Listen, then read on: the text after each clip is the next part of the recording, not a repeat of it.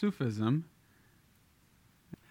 it's important for us to know where the tradition we're dialoguing with comes from. And I thought it'd be good to look at a couple questions about Sufism.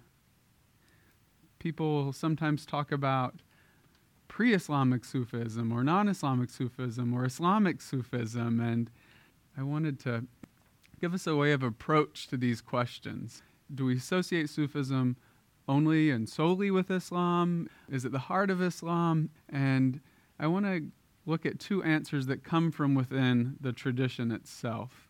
And they really revolve around the question well, where do we begin when we ask this question, what is Sufism? Do we begin before the beginning of time? Do we begin at the beginning of creation? Uh, do we begin with uh, the life and the teaching of the Prophet Muhammad? Where do we begin when we ask the question? And so I want to read to you, uh, in once upon a time fashion, a telling of the coming of the Prophet Muhammad. Uh, this comes from traditional sources. So put on your once upon a time ears and settle in for, for story time for a few minutes.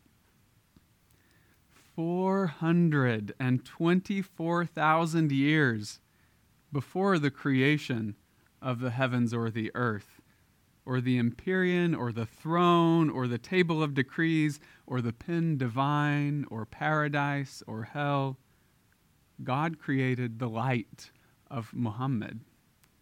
The light passed through 20 seas of light, each containing the sciences that no one understands but God. And when it emerged from the last sea of light, the seas fell in adoration and formed 124,000 drops of light, each drop a prophet in the great procession that circled the light. God then formed a gem from that light and split it in two. One half became the waters, and God placed the other half on those waters, and it became the Empyrean. Then God created the throne, which beamed from the Empyrean, and from the throne the table of decrees, and from the tablet the pen divine. God commanded the pen to write, but the pen lay confounded for a thousand years. What should I write? La ilaha illallah. There is no God but God, and Muhammad is God's messenger. Who is this Muhammad that you speak his name with yours? O oh, pen, if he had not existed, I would not have created you. Then God created paradise and the angels, and from the vapor that rose from the water of the sundered gem, the seven heavens, and from the foam of the water, the seven earths. But this world rocked like a ship at sea, so God placed mountains upon it to keep it steady.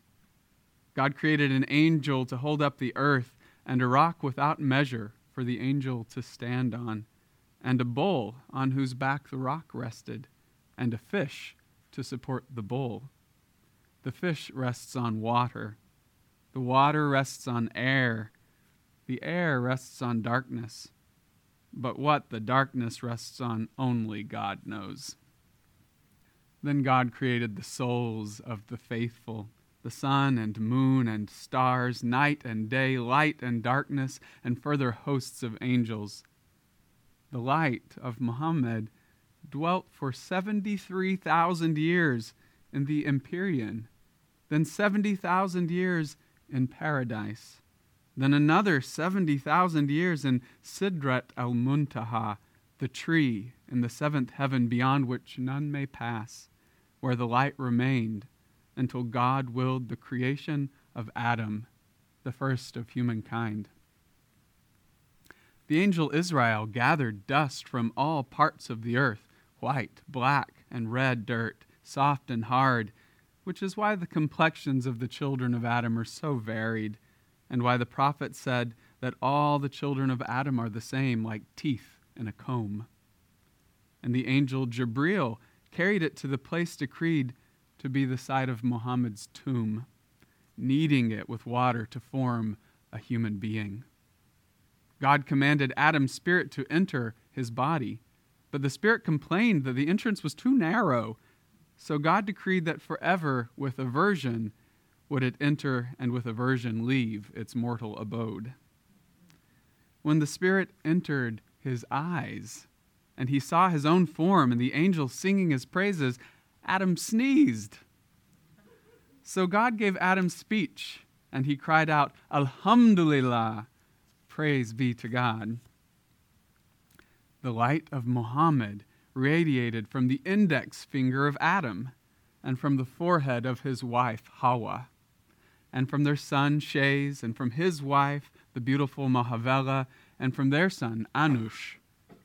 It was with Ibrahim when he was cast into the furnace of Nimrod, with Nu on the ark, with Yunus in the stomach of the fish, and on throughout the generations until it reached Abdal Muttalib and his son Abdallah, whose radiance gave him the name Lamp of the sacred city, and his wife Amina, pearl shell of the jewel of prophecy.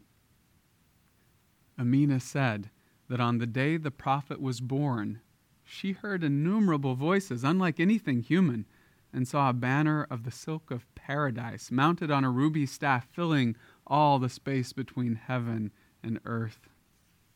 A youth appeared, taller and more handsome and more elegantly dressed than any she had ever seen, who took her baby and cut open the baby's chest and removed his heart and washed it in a bowl of snow. He then cut open the heart and extracted from it a single black drop, and then returned the heart without leaving a mark. The youth and the baby spoke together in a language Amina could not understand. On the night Muhammad was born, every idol toppled over. The palace of the emperor of Persia trembled, its dome split in two, and 14 towers collapsed. The next morning, all the kings of the world found their thrones facing backwards. On that night, the great fish Tamusa, chief of all that swim in the sea, with 700,000 tails and 700,000 oxen who walk up and down his back, each with 70,000 horns of emerald, cattle of which Tamusa is unaware, for they are like flies on his immensity. On that night, the great fish was shaking with joy, and had not God calmed him down, the earth would have turned over. So I, I read you that beautiful once upon a time to give you a sense of how uh, Muhammad is, is understood traditionally, this bigger picture that there's the Nur of Muhammad, the light of prophecy uh, that, that exists before creation. As it said in the text, 124,000 drops of light formed from the one light. And uh, it's said traditionally that God has sent at least 124,000 prophets to every culture, every people, to reveal the same essential truths in their own idiom, in their own language. So this, this sense of the, the Nur Muhammad, it's very much like the Logos, the Logos in Christian tradition. In the beginning was the Word, and the Word was the light of all people. And we hear that same light speaking through the voice of Jesus in the Gospel of Thomas I am the light, shining upon all things.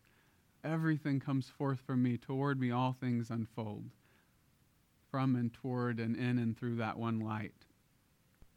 So, if we start the story here and ask the question, what is Sufism and when did Sufism begin? Sufis will say that, well, Sufism is the mystical heart of every revelation, of every tradition and that Sufism began with the first human being, with the prophet Adam. That there's never been a time or a prophetic tradition that didn't have a mystical heart, and that living flame is the fire of Sufism. So, so that's one answer. But you have to have a tradition that teaches that. And where does that tradition come from? And now we move into historical specificity. Some people will speak occasionally of pre Islamic Sufism. And if what you mean by that is pre Islamic mysticism, well, absolutely. Uh, of course, there's always been mysticism. But Sufism, as we receive it and understand it today, is really unimaginable outside the context of the life and teaching of the Prophet Muhammad. The character of the Sufi tradition, its humanness, its tenderness, its openness, its sense of pluralism, of religious uh, diversity and pluralism, all of that is rooted explicitly within the life and teachings of Muhammad. And so the tradition we receive historically, we would have to trace to that window of time that it's birthed in. But from within the tradition, the tradition would say that that inner heart is actually present from the beginning and in all traditions. So, two answers from within the tradition. But I thought this morning we would just back up because I think we do ourselves a disservice if we try to talk about Sufism outside of the life of Muhammad or outside of Islam. So I want to do just a little Islam 101 or Life of the Prophet 101 and look briefly at who he was and how his character shapes the essence of Sufism. So, again, it's said that every tradition and culture has received a prophet, and the Quran recognizes 124,000 prophets. And explicitly included in that is Adam, David, Solomon, Noah, Jonah, John the Baptist, Jesus, and Mary. Mary meets the qualifications in the Quran for a prophet, so they're both women and men. And implicitly included are the great teachers of all traditions. So implicitly included is the Buddha, is Lao Tzu, is Krishna, is Confucius, uh, because the tradition recognizes every culture, every people, every language has been given guidance. But the teaching is that at this time in Arabian lands, the Arabian people were without a prophet. And so the time before the coming of the Prophet Muhammad is called the Jahiliyyah, which means the times of ignorance, the period of ignorance. Arabia at this time was kind of a cultural backwater it was steeped in sort of regressive and oppressive tribal practices, widespread practices like female infanticide, lots of tribal warfare. And one of the companions of the Prophet Muhammad, Jafar ibn Abu Talib, he was with a group of the early followers who went for a period into sort of exile in Abyssinia to escape persecution. And the Christian king in Abyssinia asked him to explain this faith. And here's the answer that's recorded. He replied, We were a people lost in ignorance. We worshiped idols, we backstabbed one another in gossip, we committed sins without shame, we severed the bonds of mercy among us, and we were unkind neighbors. The strong among us devoured the weak Thus we were until God sent to us a messenger from among ourselves, well known to us in his nobility, honesty, trustworthiness, and tenderness. He called us to unity and to devoting our worship to God alone and to removing the idols from our hearts. He commanded us to be truthful when we spoke and to fulfill our trust and to preserve the bonds of mercy among us and to be kind neighbors, and to desist from violating what is sacred. He called us to turn back from our sins, and from falsehood, and from devouring the wealth of orphans, and from defaming the honorable. So we believed in him and in his message, and we followed what he received from his Lord. Uh, so that gives you a sense of how the times were understood times of violence, times of division, times that lacked mercy. And so it's into that world that Muhammad was born. He was born in the year 571, so the late 6th century, so almost 600 years after the life and teachings of Jesus. And he was born to a couple named Amina and Abdallah. And his father Abdallah died while Amina was still pregnant. And so Muhammad was born the only child of his mother and uh, grew up fatherless. And his mother, as was the practice at the time, sent him to live, uh, to be weaned by a Bedouin wet nurse. And so the children would be sent out into the desert Uh, they would learn classical Arabic from the Bedouin and be weaned in the desert climes and then come back. Because Muhammad was fatherless and Amina couldn't afford to fully pay a wet nurse, at first no one would accept this baby uh, to take him on. And at last, uh, a woman named Halima agreed to take him on as a kindness, as a charity of sorts. And eventually Muhammad would go back to his mother Amina. So he was raised by these two women, Amina and Halima, who uh, loved him uh, dearly. But his mother Amina would die during his youth, and he was then sent to live with his uncle Abu Talib. And his uncle worked the trade routes. And so Muhammad began learning the ways of being a merchant and working trade and he became noted for his trustworthiness and his integrity as a tradesman, as a, as a businessman on the trade routes.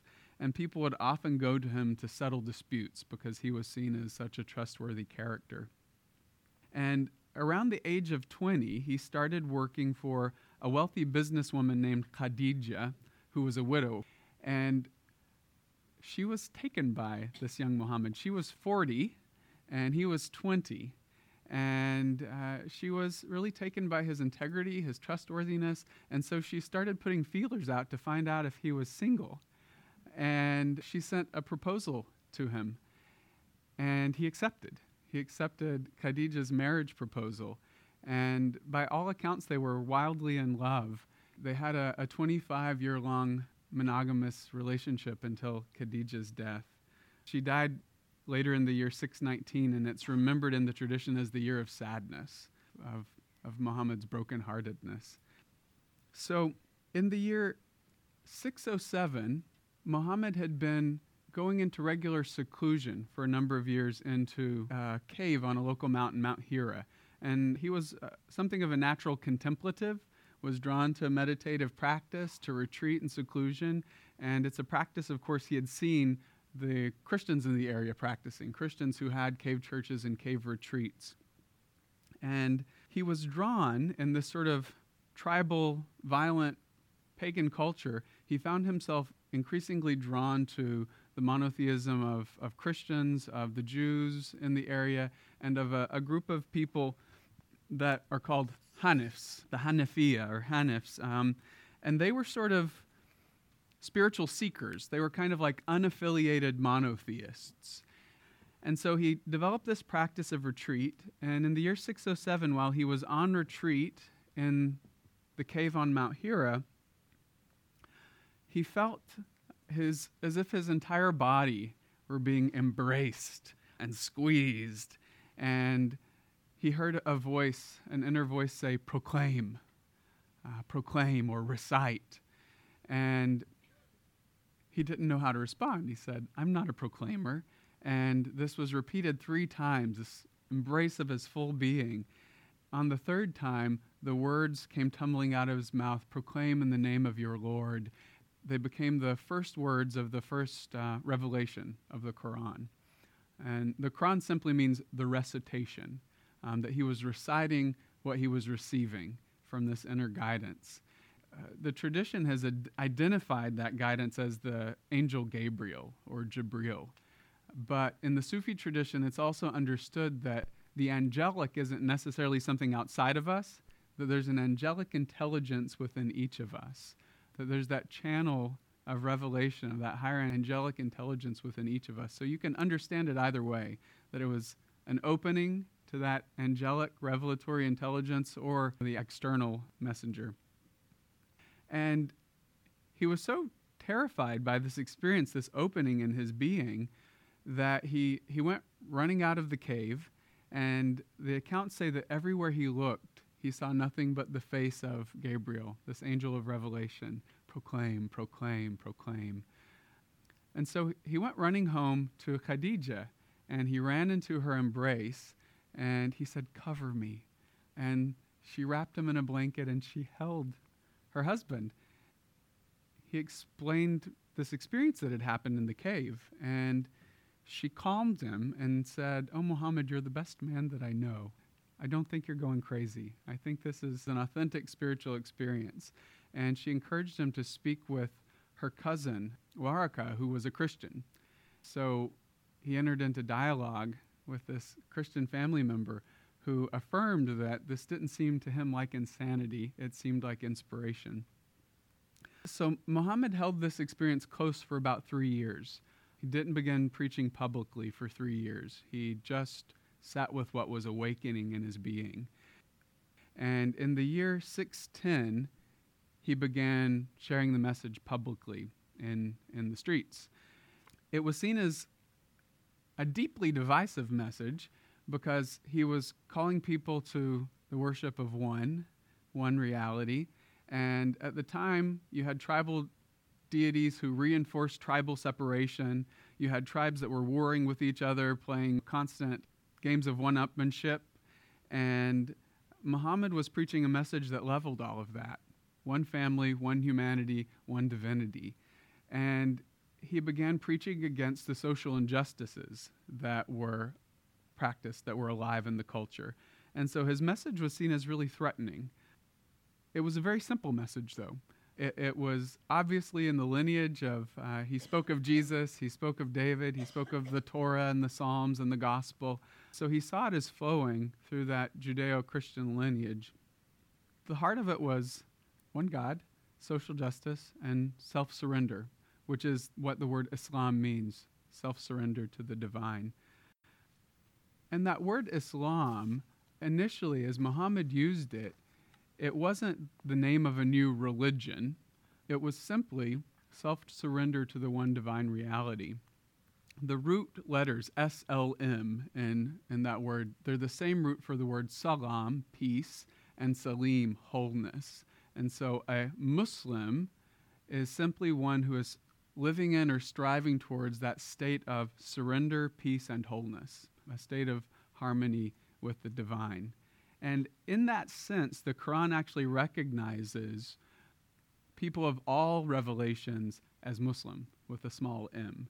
And so it speaks of the peoples of other religions and the prophets of other religions as Muslim. So it's not saying they were capital M Muslim, it's saying they were human beings in a state of surrender to the one reality.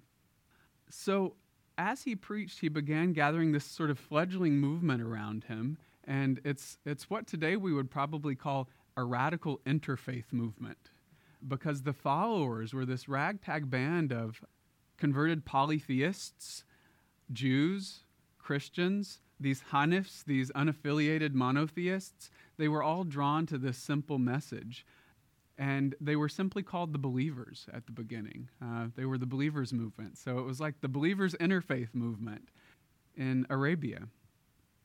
Their creed was simple it was La ilaha illallah. There is no God but the one God. And Muhammad was seen as a messenger of that one.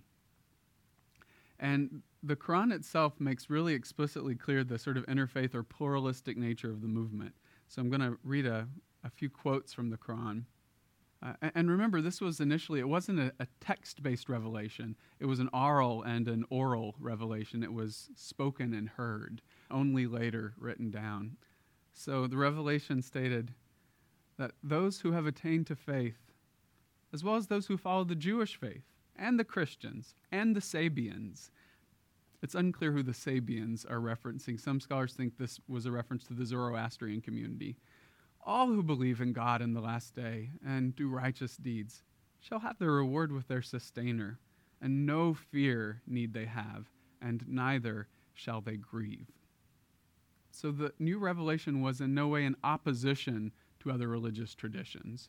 And it stated that the faithful are commanded no more than this to worship God, sincere in their faith in God alone, turning away from all that is false to remain constant in prayer, and to practice regular charity, for this is the true and straight way. So, again, very simple, not highly theological, but just a call to prayerful and just living and faith in the unseen reality. So, the tradition then went on and explicitly, really explicitly affirmed religious difference that we tend to see religious difference as a problem that needs to be solved.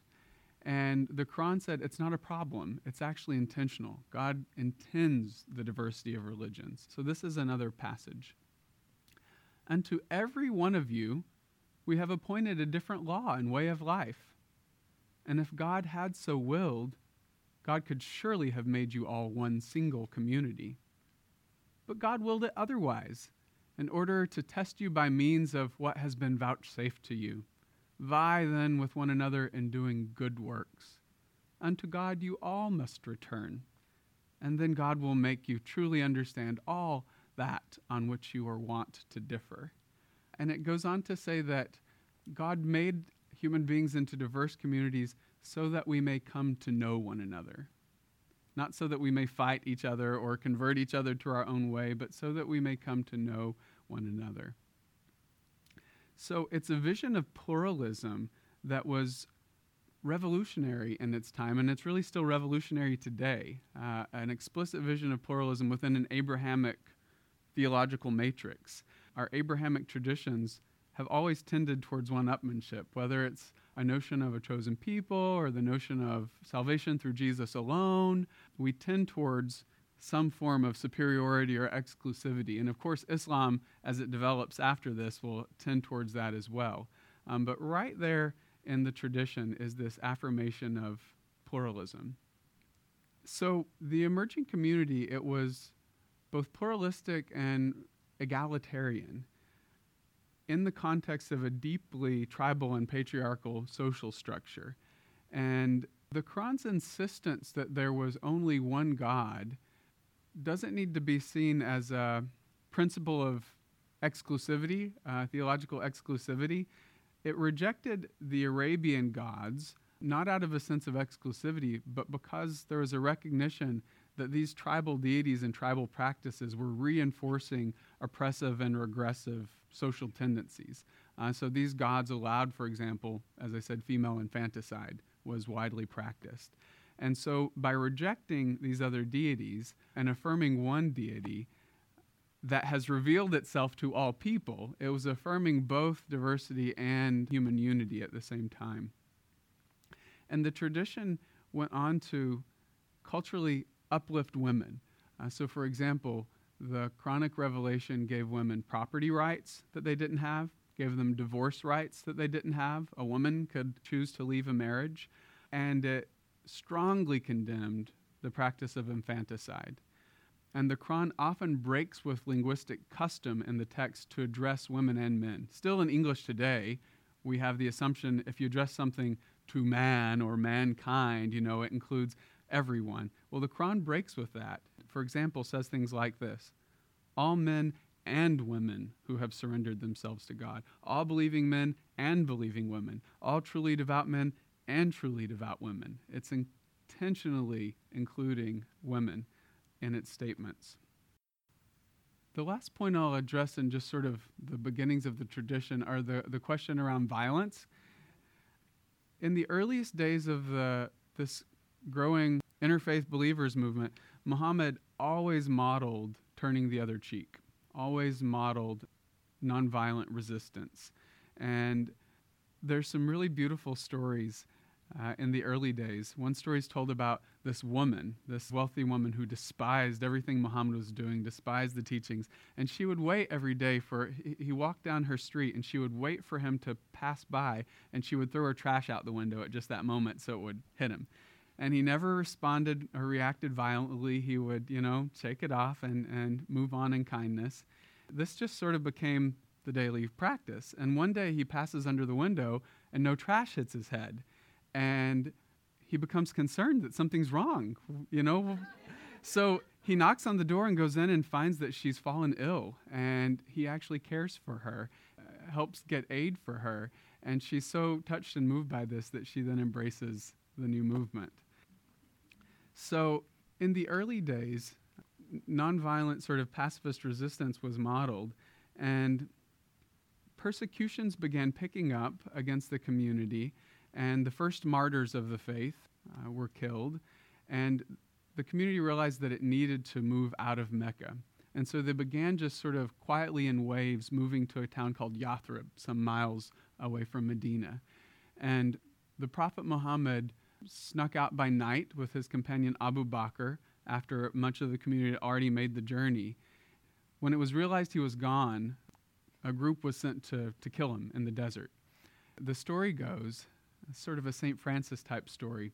He and Abu Bakr saw a cave that they could climb into and hide in, and it was the only place they could turn. So they climb into this cave, and then the, the squad coming to kill them, they see the opening, and as they're about to climb in to see if uh, they're in there, which would be mean certain death, one of them looks up and sees that a spider has woven a web closing the whole opening of the cave, and the one foothold you'd need to climb up, a bird has woven a nest in that. And they go, Oh, it looks like no one's been here for weeks. And they move on. And the story is the spider and the bird quickly had done this to save them. And so, um, very traditional Muslims will never smush a spider in the house. You always, because remember the prophet, the spider saved, the, so you always gently carry the spider and place it outside.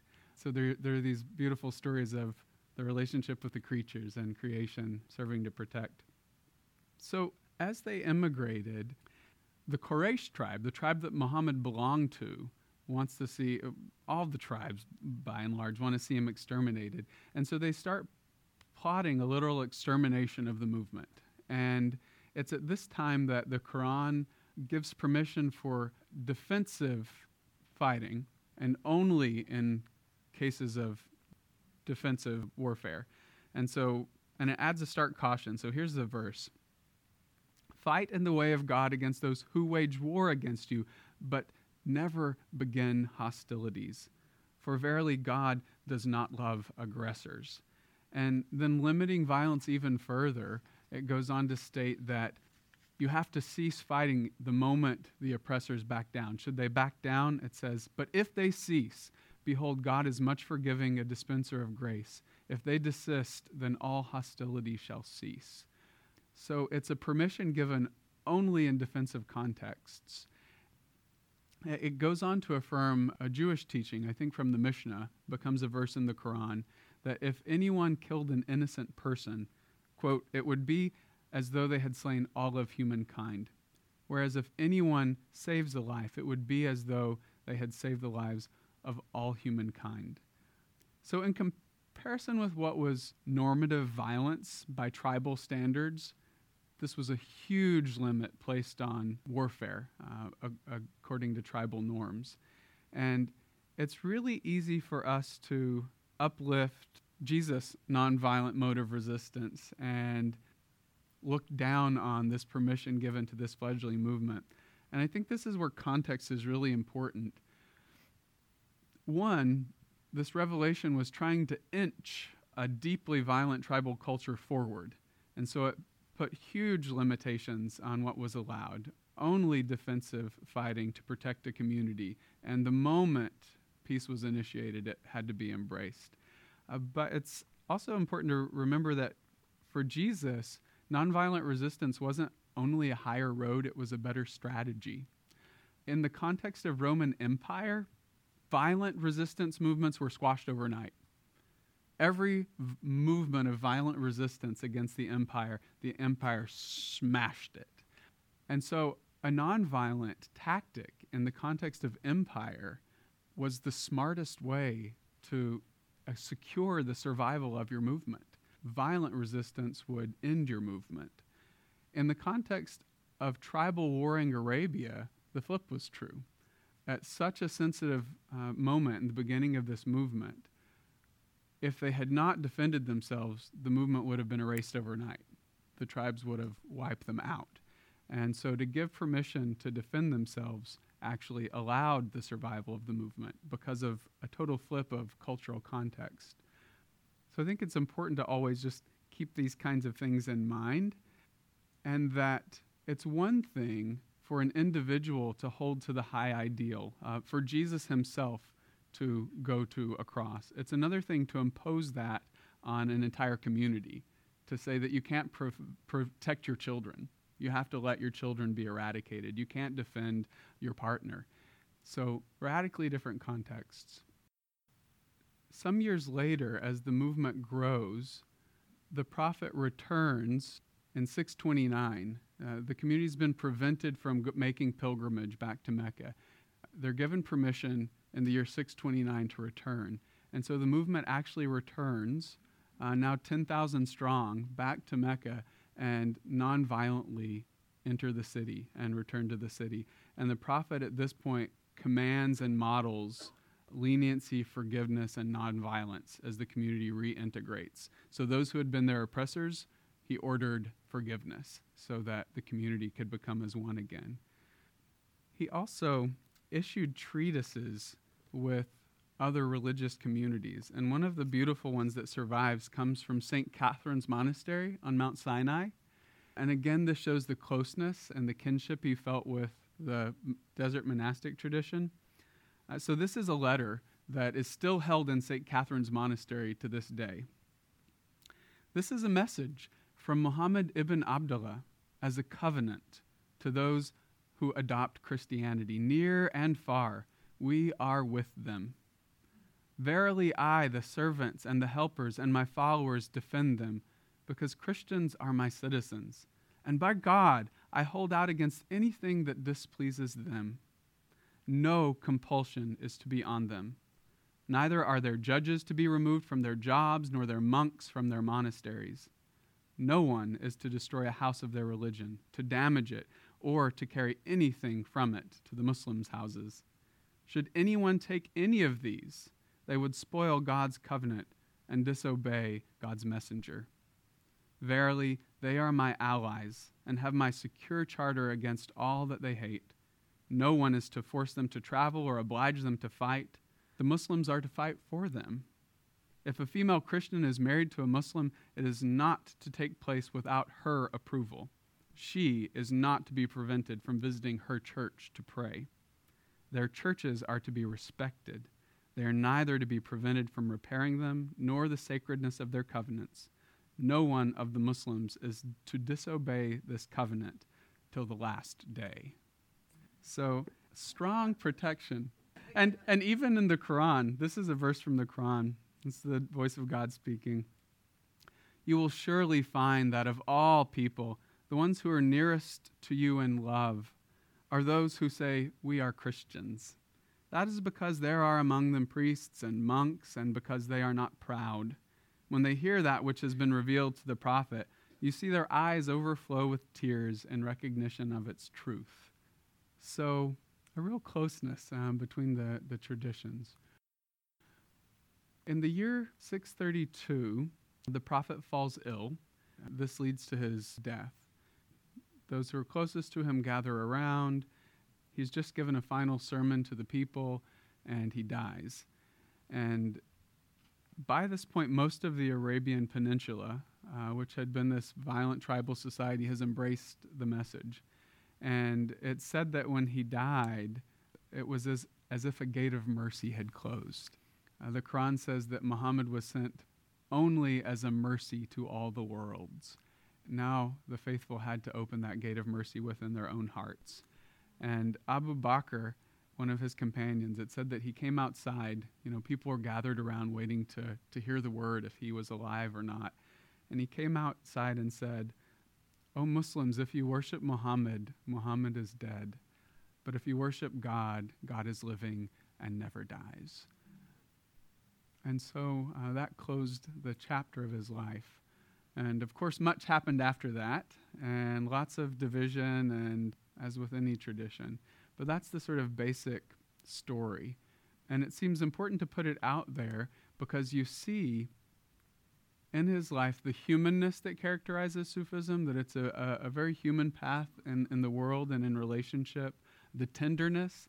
Uh, there are stories of the Prophet Muhammad in the rows of prayer. He would let his grandchildren, they, w- they would come and when he would bend in prostration, they would climb on his back, and when he would stand up, you know, they would be on his shoulders.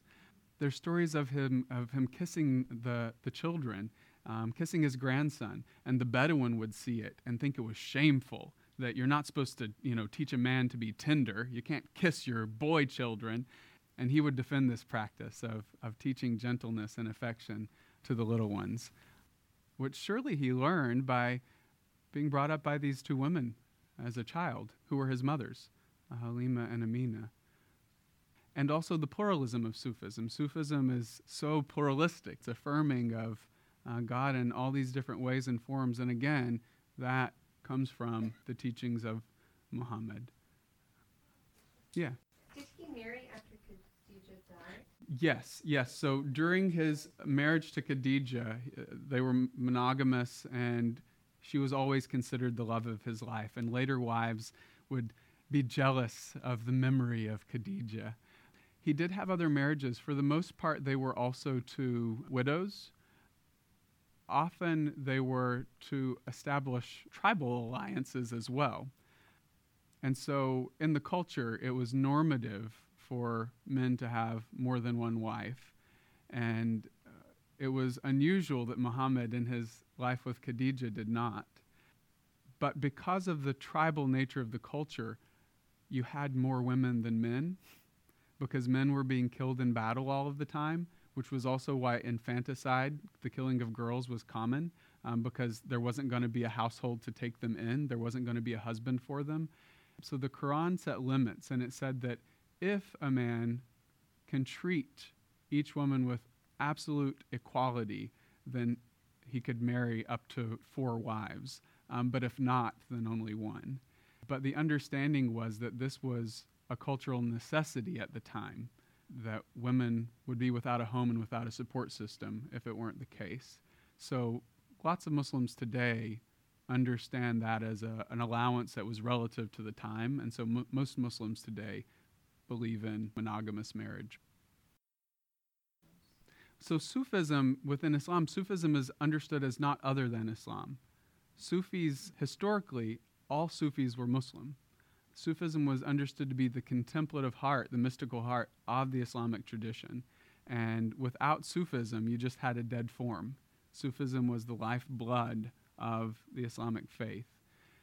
Some of the Sufi orders, though, would allow students or dervishes who weren't of that religion. And so Rumi, from whom the Mevlevi order descends, would embrace students who were Jews or Christians uh, who weren't Muslim.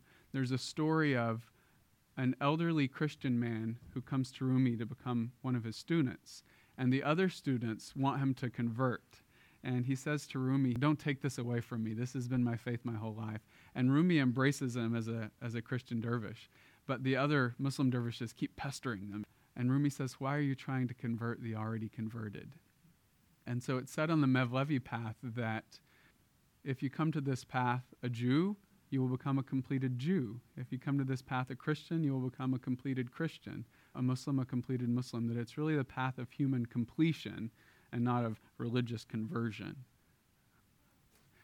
All the Sufi lineages trace themselves back to the Prophet, and most of them through Ali, his nephew, who was himself quite contemplative, was seen as a Gnostic, a knower of God. And it said the Prophet would teach the zikr practice. The Quran has these lines in zikrullah, in remembrance of God, hearts find rest or hearts find peace. And the Quran also says, Call upon me by my most beautiful names, the Asma al Husna, the beautiful names of God. And so the practice developed, contemplative practice of chanting the names of God.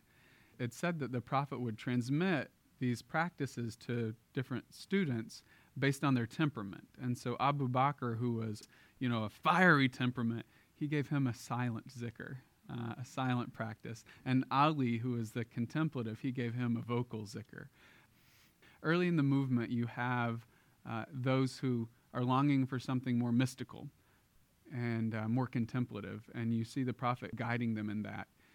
At one point, he says to a group that he's teaching, When you pass by the gardens of paradise, then feast. And they say, Where, O prophet, are the gardens of paradise? And he says, Among the circles of remembrance, among the zikr circles, those who are gathered practicing remembrance and chanting the names of God, that that is the garden of paradise. I thought I would start telling the story of the Prophet Muhammad's ascension, which is called his Miraj. The story is that one night, and they're competing understanding. Some say that this happened literally in body he was carried, and some say it's a visionary account. But the story is that the prophet was taken from Medina to Jerusalem And there on the Temple Mount, all the other prophets gathered with him, the prophets throughout history, and they invited him to lead them in the prayers. And he was welcomed into the prophetic fold. And then from there, he was taken, and this, the story goes in the, in the classical depictions, it's w- what you would have to call an angel horse. It's called the Burak. He's taken on this angel horse through the seven heavens. And as he journeys through each level of heaven, he's greeted by a prophet who is the archetypal prophet of that consciousness, of that realm, until he's finally taken to the point beyond which no one can pass. The angel Gabriel is with him and has to leave him at this point. He's stepping into the essence. And one of the traditional accounts of his experience here, this is a, a 15th century account. So we're not reading necessarily literal words of Muhammad, but this is the story as it's been passed down. It's in the voice of Muhammad. By God's leave, as a sign of divine mercy, I was taken into the presence of the Lord of the throne. You have to remember the throne is always the human heart. A thing too stupendous for the tongue to tell of or the imagination to picture. My sight was so dazzled by it that I feared blindness. Therefore I shut my eyes, which was by God's good favor. When I thus veiled my sight, God shifted my sight from my eyes to my heart. So with my heart, I began to look at what I had been looking at with my eyes. It was a light so bright in its scintillation that I despair of ever describing to you what I saw of the divine majesty. Then I besought my Lord to complete this favor to me by granting me the boon of having a steadfast vision of God with my heart. This my Lord did, giving me that favor. So I gazed at God with my heart till it was steady, and I had a steady vision of the one. And so it said that this vision never left him, that then he was able to gaze with the eye of his heart at the oneness of God continually.